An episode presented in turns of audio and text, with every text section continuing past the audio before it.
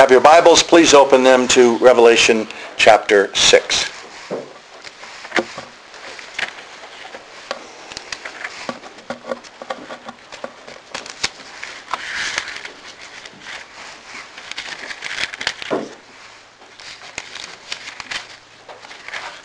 We are currently looking at the seven seals on the scroll that was in the hand of the one who was seated upon the throne, and that the Lamb was the only one able to take the scroll out of the hand of the one who was seated on the throne.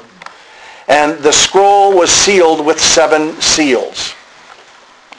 The seven seals divide into two groups. The first group of four, the second group of three. The first four seals pertain to cataclysmic events that will happen on the earth right up until the return of Christ, characterized by four horsemen. Events such as war and violence depicted by the red horse. Events such as disease and famine and economic calamity depicted by the black horse. Events such as death depicted by the pale horse. Events all under the sovereignty of God depicted by the white horse. Now that the four horsemen have been identified, the scene changes from earth to heaven. The opening of the fifth seal reveals an altar in heaven under which are the souls of faithful martyrs, individuals who have been killed for their faith. They didn't just die. They weren't just killed. They were killed for their faith. They were killed because of their belief in and promotion of the gospel of Jesus Christ. Whereas the first four seals reveal future turbulent times on the earth, the fifth seal reveals the martyrdom of the saints and the vision of their souls in heaven. So first of all, we will look at the souls of the martyrs, verse 9. Verse 9 says, when he opened the fifth seal, I saw under the altar the souls of those who had been slain for the word of God and for the testimony which they held. Here he sees a vision of the souls of those who had been persecuted and ultimately killed because of the gospel. We must be honest with ourselves no one wants to be persecuted. I don't think anyone is sitting around hoping that persecution will come upon them this week. I don't think anyone is hoping that they will find persecution at their job because of their Christian faith. I don't think anyone is looking forward to having the neighbors with their shovels and pitchforks coming in the middle of the night storming your home saying that they want you to stop this belief in Jesus Christ. I don't think anyone is interested in that or looking for that. We look at men like the Apostle Paul, and we consider him the exception. 2 Timothy chapter 3 verse 10 says this, But you, Paul is speaking now, but you have carefully followed my doctrine, manner of life, purpose, faith, long-suffering, love, perseverance, here we go, persecutions, afflictions, which happened to me at Antioch, at Iconium, at Lystra, what persecutions I endured, and out of them all the Lord delivered me. Well, praise the Lord for that. So we look at Paul and we see that he was exposed to these severe trials, severe persecution, and he says, and out of them all the Lord delivered me. Ultimately, Paul was beheaded. And there, even there, the Lord delivered him. For Paul said to be absent from the body is to be present with the Lord. To live as Christ, to die as gain. Either way, Paul's point is, I win either way. We read this portion of Scripture with a sense of admiration and dread. Admiration that he endured these persecutions and afflictions. But dread that these might one day happen to us. But notice what Paul says in the very next verse of 2 Timothy. Verse 12. Yes, and all who desire to live godly in Christ Jesus will suffer persecution. In the Greek, this is called a future indicative. It's going to happen, and indicative, it's an absolute statement of fact. Not potential action. It's not a possibility. Hey, in the future, some of you might. He says, yes, and all who desire to live godly in Christ Jesus will suffer persecution. Every true Christian is to expect persecution. What does he mean by persecution? Abortionists say they are persecuted when Christians are on the sidewalk outside of the abortion clinic. They are being persecuted. Atheists say they are persecuted every time they have to look at money that says, in God we trust. The LGBTQ plus community says that they are persecuted anytime they hear Christians saying that their behavior is sinful. Is this what Paul calls persecution? Is this the kind of persecution that Paul says, you better be ready for this? The word dioko in the Greek, it means to harass, to molest, to accuse, to pursue in a hostile manner, to cause, to flee, to drive away. The persecution that Paul is talking about is persecution that threatens our bodily, uh, our bodily safety.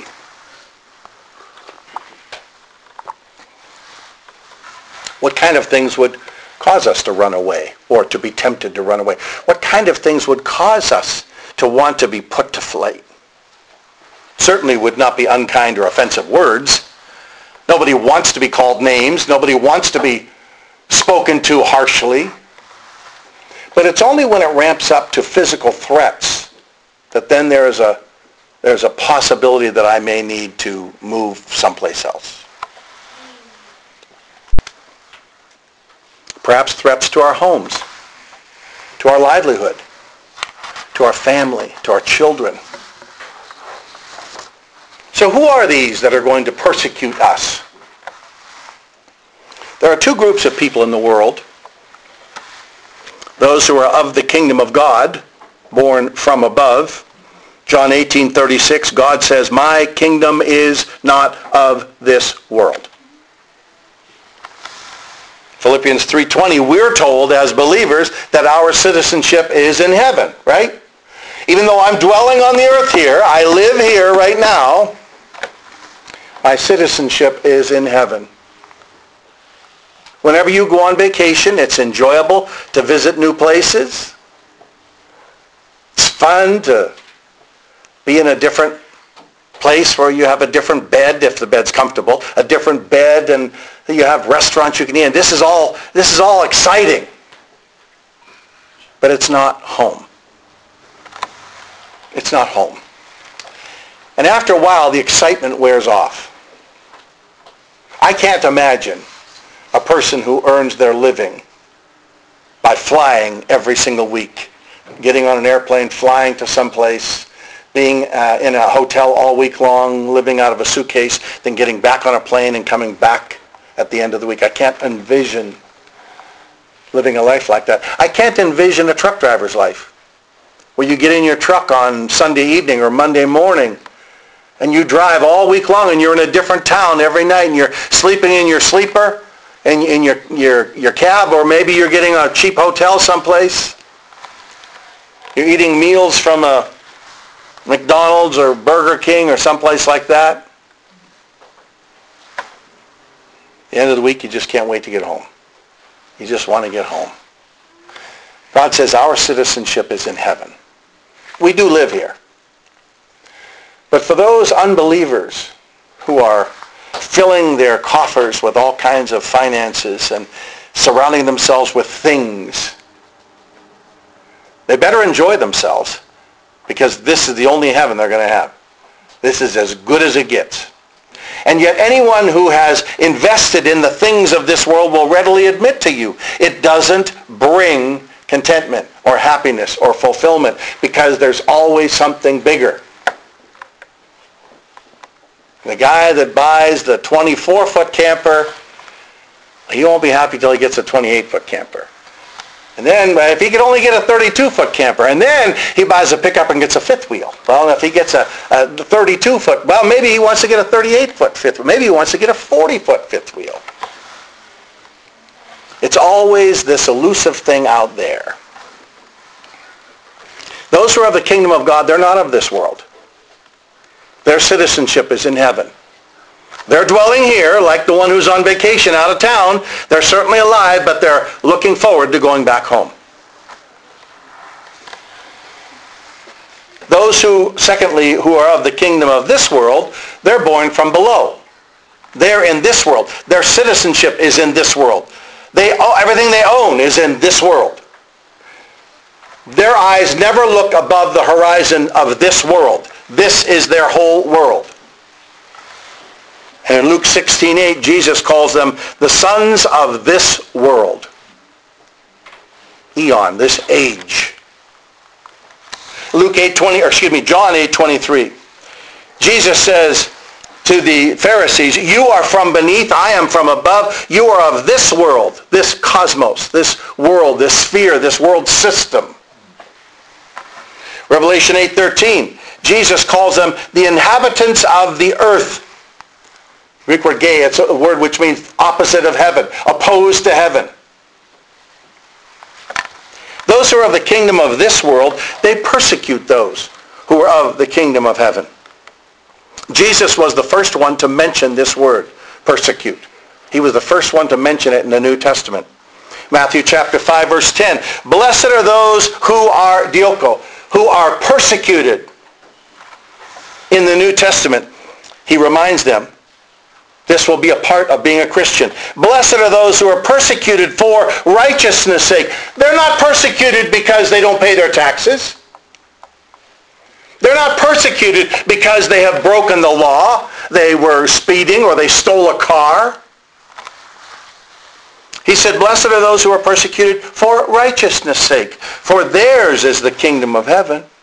That those who truly belong to Christ, their desire will be to serve God and to serve God aloud. I don't know if you've ever been in a group of people. You're the, you're the lone Christian in the group. And they're all discussing some ideology of the world. You're just taking this all in and you feel like the top of your head's going to blow off because you feel the need to say something. But you know, as soon as I open my mouth and say what I want to say, I know what's going to happen. The daggers are going to come out. The insults are going to fly. And pretty soon people who were my friends are suddenly my enemies. Simply because I voiced what the Word of God has to say. Jeremiah tried doing that. Jeremiah said, you know what, I'm just not, I'm not going to talk anymore. I'm not going to say anything anymore. Anytime I open my mouth, it gets me in trouble. I'm just going to shut my mouth. And God said of Jeremiah that the word of God burned with him like a fire until he could not keep silent. He could not. If you were indwelt by the Spirit of God, the Spirit of God, it longs to do that. It lusts, is what James says, to do that which glorifies God.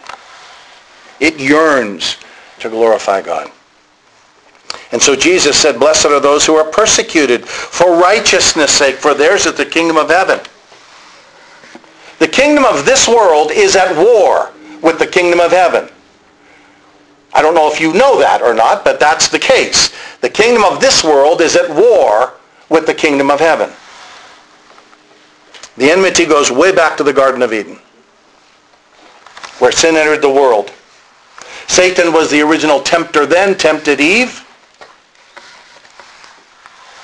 She tried to do verbal battle with the serpent, Satan, and ultimately she added to the Word of God in an attempt to protect the Word of God, and she succumbed to the temptation, and she partook of the fruit that God forbade her to partake of. And she gave it to her husband, and he ate. And as a result of that, judgment came upon all of humanity. The sin was not charged to the woman, though she was the first one to break the law of God. The sin was charged to the man. And so to this day, That's why men are in leadership in churches because of the deception of the woman. Man was created first and then the woman. Man was not in the deception the woman was. She was deceived. The man flatly disobeyed. He just flatly disobeyed. But God prophesied that he would be victorious over the world, the flesh, and the devil through the person of Christ when he said in Genesis 3.15, And I will put enmity between you and the woman, meaning the serpent, and between your seed and her seed, capital S seed, referring to Christ. He shall bruise your head and you shall bruise his heel. There is going to be a continual battle that will go on until Christ claims victory at the end, gathers all of the kingdom and presents it to the Father. 1 Corinthians 15, 24.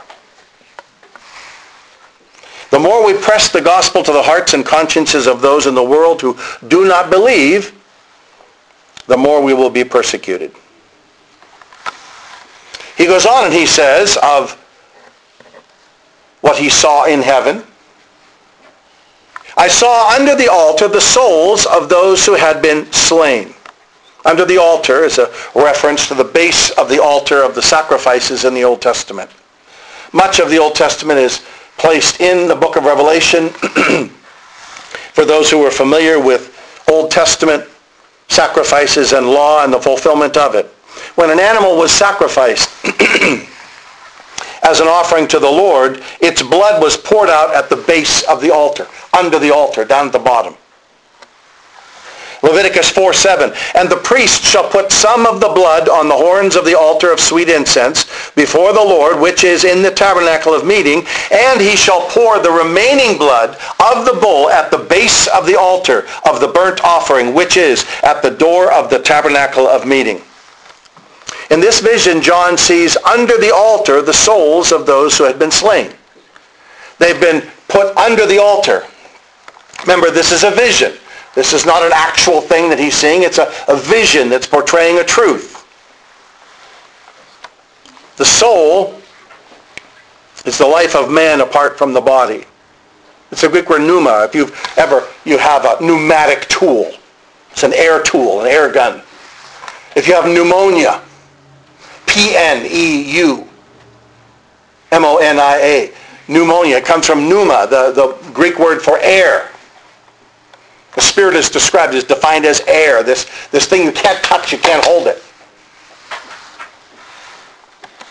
In John chapter 3, Jesus said, it's almost like the wind. You can't, you can't see the wind, you can only see its effects. So you can't see the Spirit, you can only see its effects in the heart and lives of people. And so these are the souls.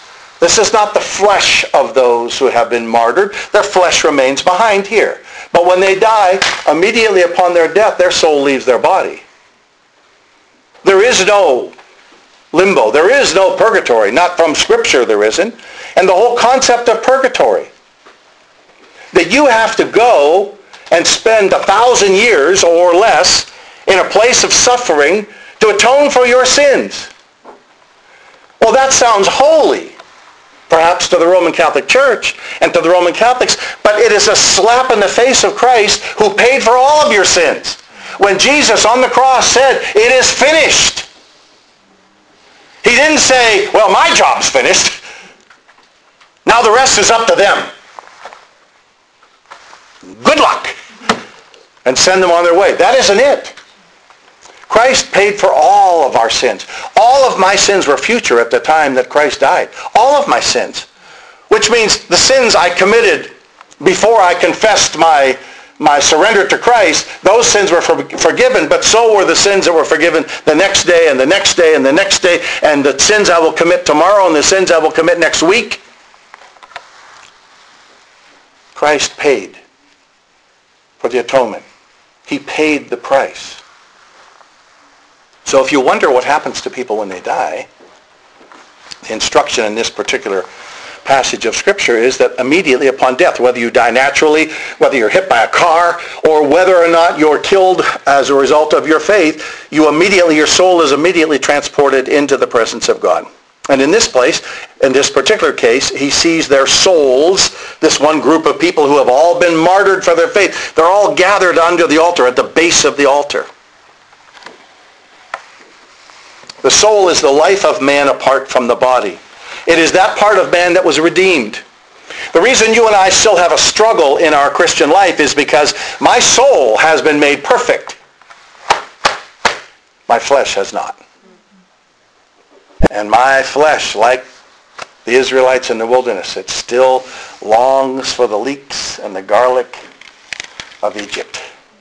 Even though I was miserable back there. I was in bondage back there. But oh, when persecution comes, when difficulty comes, all of a sudden, oh, we were much better back there. No, you weren't. No, you weren't. You're an idiot if you think you were. But that's the longing of the flesh. So the soul is separated from the body, goes into the presence of the Lord. And these souls are not in a holding pattern. They're not in a soul sleep. They're in heaven. And in the vision, John sees them under the altar. These are the souls of those who were slain. Interesting word. The word means slaughtered. Sphadzo is a Greek word. Butchered, killed, murdered, put to death. They didn't simply die. They, they weren't scared to death. They didn't die of a broken heart. They didn't die because they felt abandoned by everyone. You remember what Paul said in 2 Timothy chapter 3 when he said all of these things that he went through, and yet the Lord delivered me out of them all.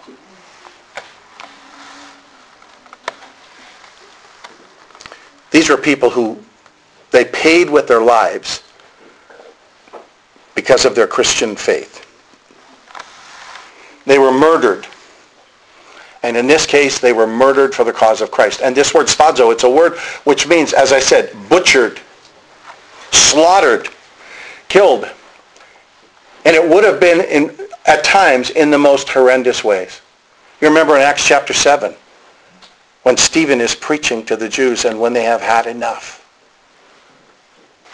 The Bible says they plugged their ears and they screamed and ran at him. They couldn't kill him fast enough. They were so incensed by the message, especially when he said, look, I see Jesus standing at the right hand of God. Oh, that's all they needed to hear. He's a blasphemer. We can't kill him fast enough. This word sphadzo, it's the same word that is used to describe the way that Cain killed his brother. 1 John 3, 12. The word was used to describe how Cain murdered his brother. And why did he murder his brother? Because, the scripture says, because his works were evil and his brother's righteous.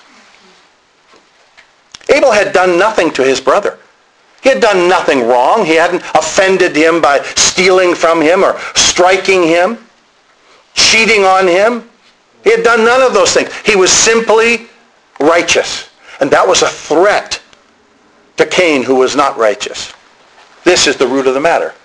This is what's at the root of the matter with the animosity that the world has against you. When my mother was dying many years ago, there was a woman in her neighborhood that used to walk by every single day walking her dog. She'd come over. I'd have my mother out on the back uh, deck getting some sun. And, and the woman would stop by and converse with me and converse with my mother. And we, she was just the nicest woman. After my mother died, I was over at the post office getting my mail. And this woman walked in. I said, hello, how are you? She said hello to me. We got to talking and she said, oh, it's those evangelicals. They're causing all the problems. And I said to her, well, I'm an evangelical. Wow. In the public post office with people standing around. What? You're an evangelical? I can't believe it. She's going on like this, and I'm looking around at all these people. And I thought, all I said was, I'm an evangelical. I didn't say I'm going to come out and blow up your home. I didn't say I'm going to go out and slit all your tires. I just said I'm an evangelical. That's all I said. And I had done nothing to her. And in fact, we had a very fine relationship prior to this meeting at the post office. We joked a little bit. She had a poodle. She said her poodle loved, um, I can't remember, I think it was um, Tops, but at that time it wasn't Tops Market, but loved their rotisserie chicken. And I said, oh, he doesn't like Giant Eagle rotisserie chicken. And she said, oh no, he hates Giant Eagle rotisserie chicken. And that became a point of, we just laughed about that, thought that was hilarious. I thought it was the most ridiculous thing I ever heard. It's a dog. A dog's going to eat what you put in front of him, and if he doesn't eat it, eventually he'll get hungry enough and he'll eat. But the day I announced to her that I was an evangelical, just simply saying, when she had such an issue with it, I was simply trying to tell her, they're not all boogeymen. I'm an evangelical, and you and I get along fine. Cain's heart was evil. Abel's heart was righteous. And the righteousness of Abel was a threat to Cain. And he perceived it as such a threat that he had to terminate his brother's life, take his brother's life. In the same way, an abortionist is persecuted and threatened by the presence of prayer of God's people outside of an abortion clinic. In the same way, they're threatened by that. In Revelation chapter 5, verse 6, Jesus is described as the lamb that was slain. Same word, sphazo. He didn't just die, he was executed. And why was he executed? Simply because he told them the truth. John 8:40. Jesus said, "But now you seek to kill me, a man who has told you the truth, which I heard from God." The Jews demanded crucifixion.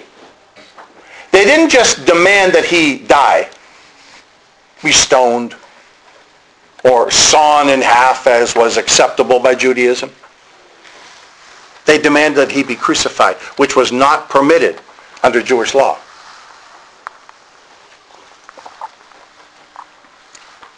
Even Pilate was confused by this and asked them, what has he done? Remember, crucifixion was reserved for the most hardened criminals. It was a public execution, not only of horror and humiliation, but a threat to those if you think about doing the same crime that he did. And they would nail the crime above the head of the, of the accused. If you ever think about doing that crime, this is going to be you. Even Pilate asked, uh, Matthew 27, 23, then the governor said, why? What evil has he done? Listen to their answer. But they cried out all the more, saying, let him be crucified. I'm not even going to tell you what he did, because they have no charges. They have no crime. But they've decided that he's guilty. And so when Pilate says, why, what has he done? Their response is, let's not be worried with trivials. Get the job done. Let's go. And in fact, they go on and say, if you don't do this, we're going to let Caesar know that you allowed a man who claims to be king of the Jews in competition with Caesar. We're going to let him know that you let this guy go. Jesus was from God. They were from the world. Plain and simple.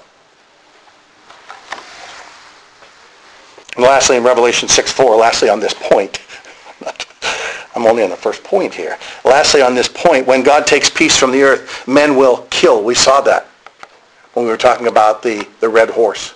You take peace from the earth and men will kill one another. That Greek word, sphazo, that word means they will slaughter one another. They won't just kill one another. So we look at how men kill one another and we think, how barbaric. I, I hope you pray for police officers. I hope you do. They are forced to see every single day the worst of humanity. And it, it does something to their psyche. It does something to their personage. How, how could human beings do this to one another? How could they do this? The, the sanctity of life is all through humanity. If a deer is hit on the side of the road, people drive right by it.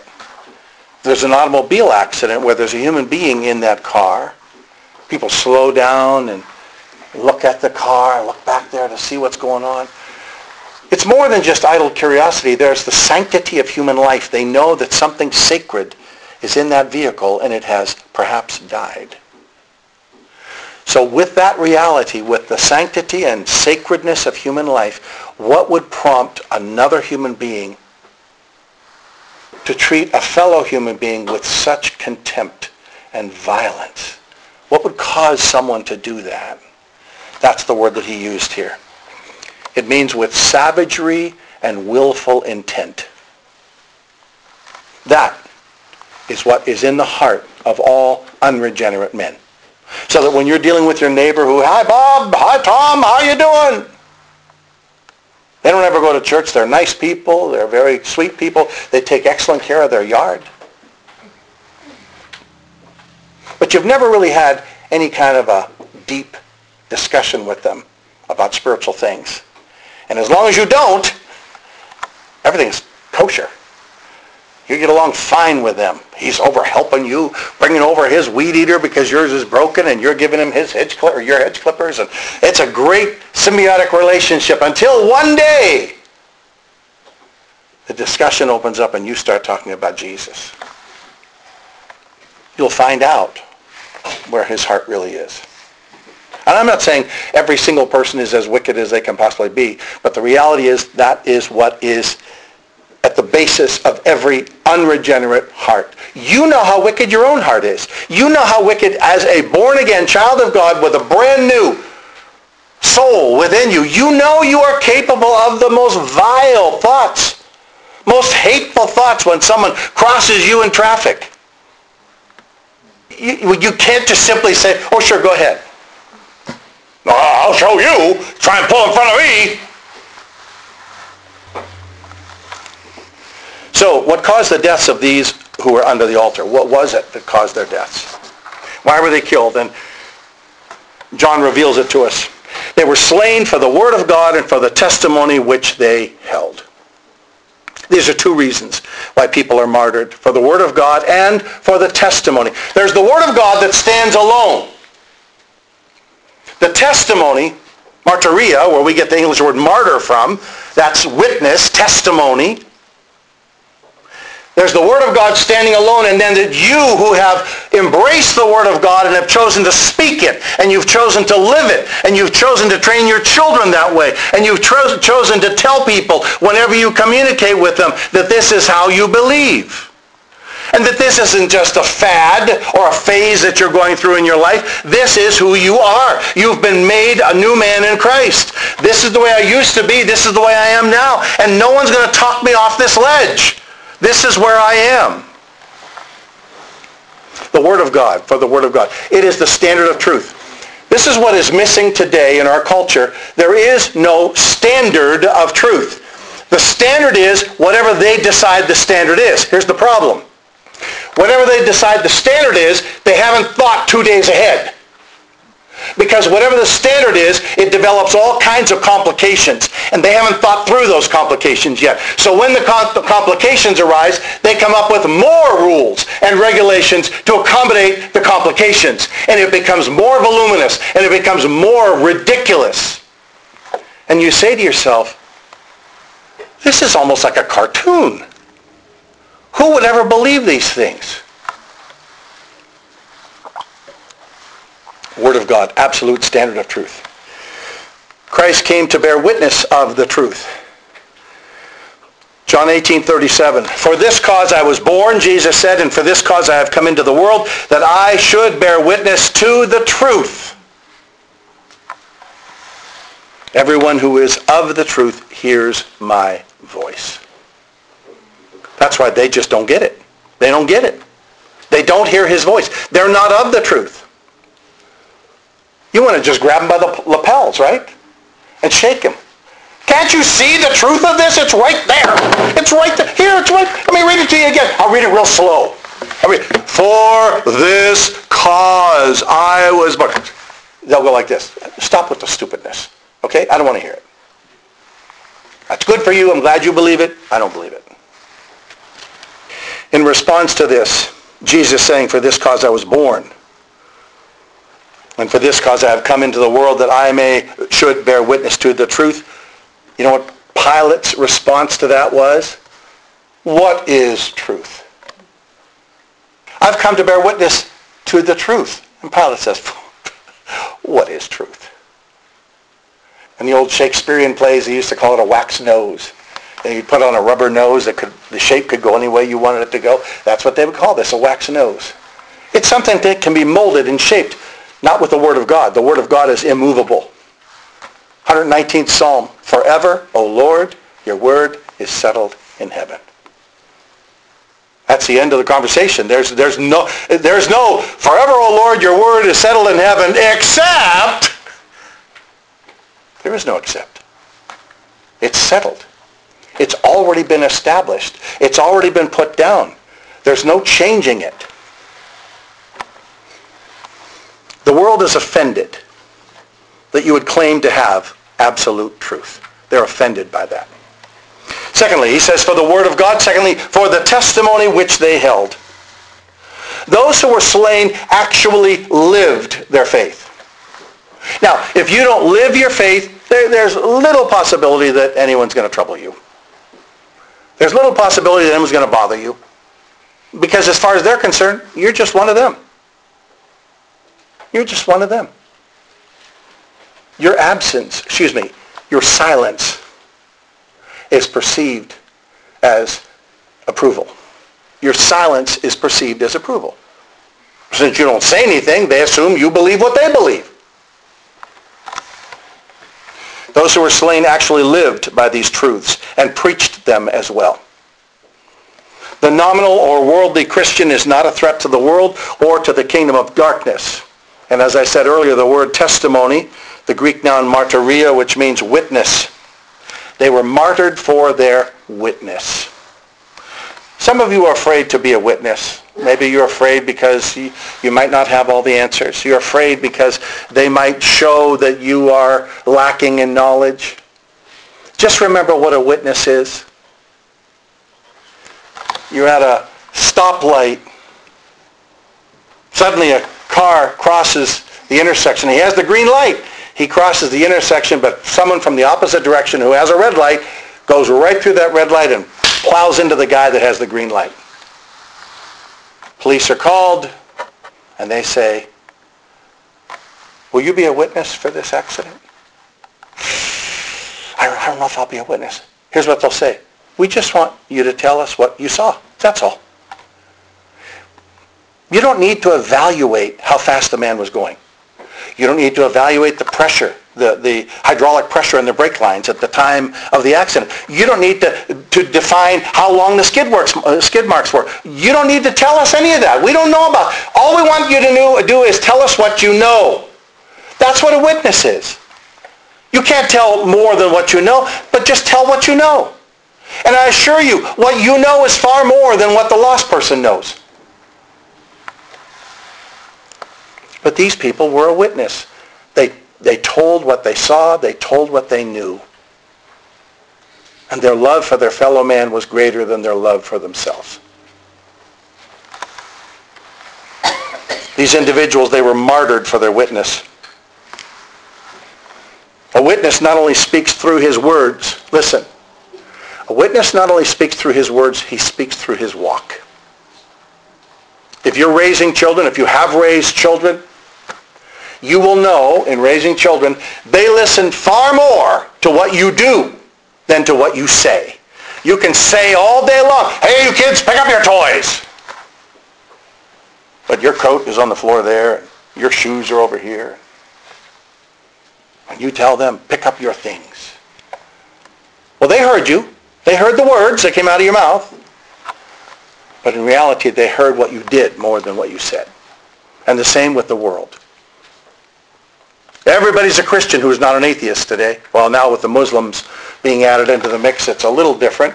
But in reality, if you're not an atheist, you're probably a Christian. That's what they would say. Oh, sure, I'm a Christian. But you listen to them talk, and every other word is laced with profanities of one kind or another. They don't ever go to church. They don't have a Bible, but they would call themselves a Christian. These people are not the ones that are going to be martyred. These are not the ones that Paul speaks of when he says all those who live godly in Christ Jesus will suffer persecution. That's point number one. The souls of the martyrs. The next two points go much more quickly. Secondly, the cries of the martyrs. Look at verse 10. And they cried with a loud voice, saying, How long, O Lord, holy and true, until you judge and avenge our blood on those who dwell on the earth? Now, remember when we're looking at this, we must remember that this is a vision, not a literal picture of heaven.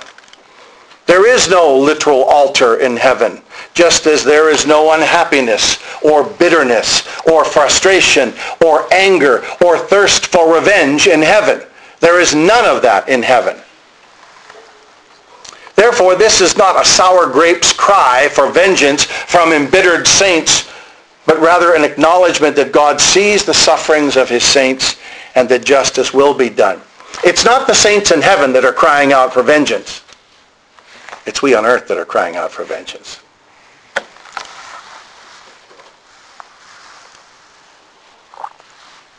My father-in-law used to say to me, what about these Christians? They give their life to God and they live in squalor in Appalachia trying to reach out to the hillbillies down there. I, I don't mean to be despairing in any way, but the, the, the Appalachian people.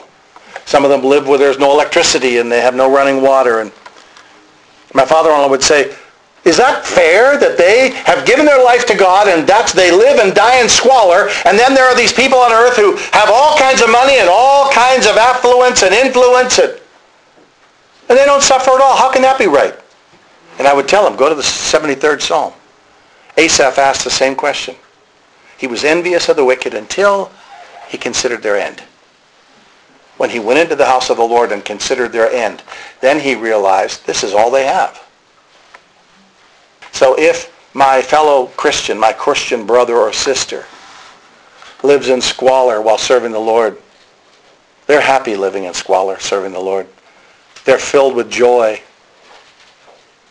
Any person who decides to serve the Lord. Most men in the ministry will be able to give you a, a litany of stories of how they were run out of churches, how they were abused, how they were nearly starved. the phrase, the joking phrase was that the deacon board would say to God, Lord, you keep him humble and we'll keep him poor. And that will be a good, a good blend. But God has taken care of his people in every single one of those situations that pastors and pastors' families and pastors' wives and children have gone through. They are for the purpose of building up their faith, strengthening them in their walk with Christ, so that when they're counseling their people who are under them, they're able to say, I know what you're going through. I know what you're going through. Very similar to Jesus in Hebrews chapter 4. We do not have a high priest who cannot be touched with our infirmities, but was in all points tempted like as we are, yet without sin. But he knows what we're going through because he was one. He was God with skin on him. He knows what, knows what we are going through. This here is a teaching moment for all who dwell upon the earth. Remember that when Stephen was being stoned, he didn't cry out for vengeance. He didn't say in the midst of his stoning, you're all going to pay. You're going to burn in hell. He didn't say that. He had said that previously in his message when he was preaching to them.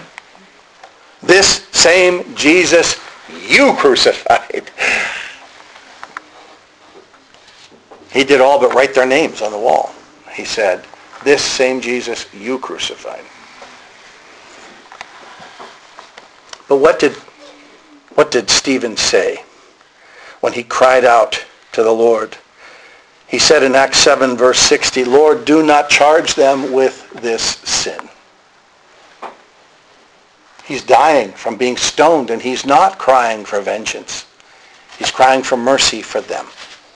His soul is secure. I'm going to be with Jesus in a little bit. My soul is secure. It's you I'm concerned about. Lord, do not charge them with this sin. There was no personal vindictiveness on his part. he sought the glory of God. And that's what's being said here. How much longer, O Lord, until you judge all wickedness? This is a question that all of the righteous on earth ask. How much longer, Lord? How much longer? So that at the end, the last verse of Revelation, even so, Lord Jesus, come quickly. I'm, I'm longing for the day that all evil is gone. And the just will be vindicated and the wicked will be judged. And I don't take pleasure in the death of the wicked, but I know that God will vindicate his name. That's what's being said here. How much longer, O Lord, until you judge all wickedness? Is that your desire? Is that your desire? Are you concerned with the glory of God or are you concerned more with getting your ounce of justice? Getting the pound of flesh from those who are making it difficult for believers. At the time of their deaths, the martyrs were glorifying God and his truth was on display. That's why they were martyred. Okay, so souls of the martyrs, verse 9, cries of the martyrs, verse 10. Lastly, the robes of the martyrs, verse 11. Then a white robe was given to each of them, and it was said to them that they should rest a little while longer until both the number of their fellow servants and their brethren who would be killed as they were was completed. Here they're given white robes as a symbol of eternal justification, of purity, righteousness. In Revelation 7, 9, white robes are given to all believers of all nations, tribes, peoples, and tongues who proclaim, quote, salvation belongs to our God who sits on the throne and to the Lamb. That's what they proclaim when the white robes are placed upon them. They're not saying, ha ha, we got in and you didn't. Their whole emphasis is on the glory of God. Sin causes us to focus upon the suffering of man. But the Spirit of God wants us to focus on the glory of God. That if I am forced to suffer, may it be for the glory of God. No one is looking forward to suffering, but James says, brethren, count it all joy when you fall into various trials. Listen, we ought to be honest. We're, we're trying to avoid trials at every cost. We're trying to avoid them. And then in verse 14 of Revelation chapter 7, they are said to have come out of the great tribulation. These who came from every nation, tribe, people, and tongue, who were adorned with white robes. They are said to have come out of the great tribulation. And they washed their robes and made them white in the blood of the Lamb. They all came through the Great Tribulation. The Great Tribulation is the time of the, from the time that Christ left the earth until he returns. It's a time in this world. It's the sojourn in this world as we go through. This is the Great Tribulation. It's not an experience yet to come, but it's the experience of the totality of our Christian life. This is a world of tribulation. That's what we're talking about here. And now that they are free from the tribulation of this world, they are said to rest a little while longer. Things are not done yet. There's more to come. There are more who will suffer and die for their faith. There have been those in the past. There will be those in the future. And there will be those in our time as well.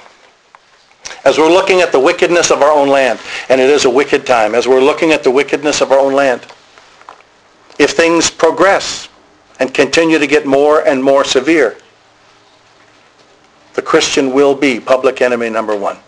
The born-again child of God will be public enemy number one.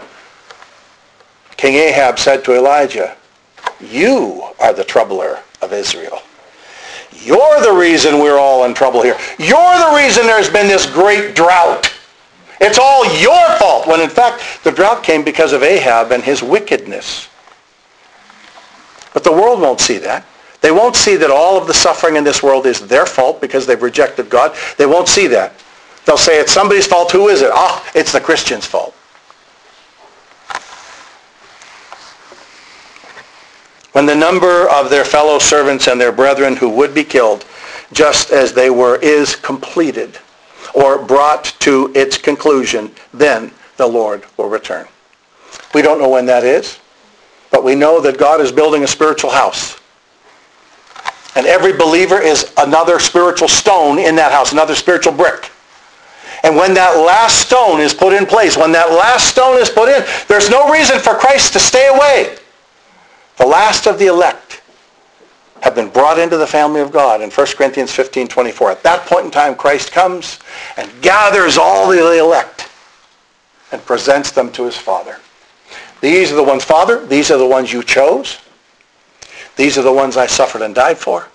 These are the ones that the Spirit of God went through all four corners of the earth, every tribe, nation, people, tongue, and drew them to you and brought them to you. They all belong to you. He will present them one day. Rest is what awaits every child of God. Eternal rest. Rest from labors, rest from sorrows, rest from death, rest from sin, and rest in Christ. Rest in Christ. Are you resting in Christ? If you're resting in Christ, then your citizenship is in heaven, and the moment you close your eyes in death, you'll be transported into his presence, and you will rest forever and ever and ever. When I was a little child, I said to my mother one time, we were off from school for summer vacation. And I said to my mother, man, we got, we, we got all kinds of things we got to do. It's summer vacation. What do you want to do, Mom? My mom said, sleep. I just want to sleep. That's all I want to do. As a 10-year-old boy, I thought, why would you waste your life sleeping when we have so many things to do? But the rest that's assured in heaven is a spiritual rest that no earthly sleep can even come close to accomplishing. We belong to him. We rest in him. And the Lord's Day is the beautiful, glorious example of that rest. We get to pull away from all of the world and all of its trappings and all of its sorrow and all of its workings and madness. And we get to come together and say, God is good all the time. Let's bow for prayer. Our Father, again, we have been reminded that you are God and we are not. And this book of Revelation reveals to us things that we were unclear about, things that we're uncertain of, the truths that you promised those who read and study would receive a great blessing. We've already received blessings of knowing that no matter what happens here and now, it's all under your watchful eye and care. We have nothing to fear. Father, forgive us for the ways that we fail you. We pray that we would be better today than we were yesterday. And that you'll use what was said today to grow us in your grace, to strengthen us in our walk, that we would be so much more like you than we are, and so much less like ourselves. Father, glorify yourself through this small group here, that we would leave here and not soon forget these things, but begin to remove from our lives those things that hinder us in our walk with you, and that we would systematically, day by day, say, Lord, here am I. Send me. We pray all these things in Jesus' name. Amen.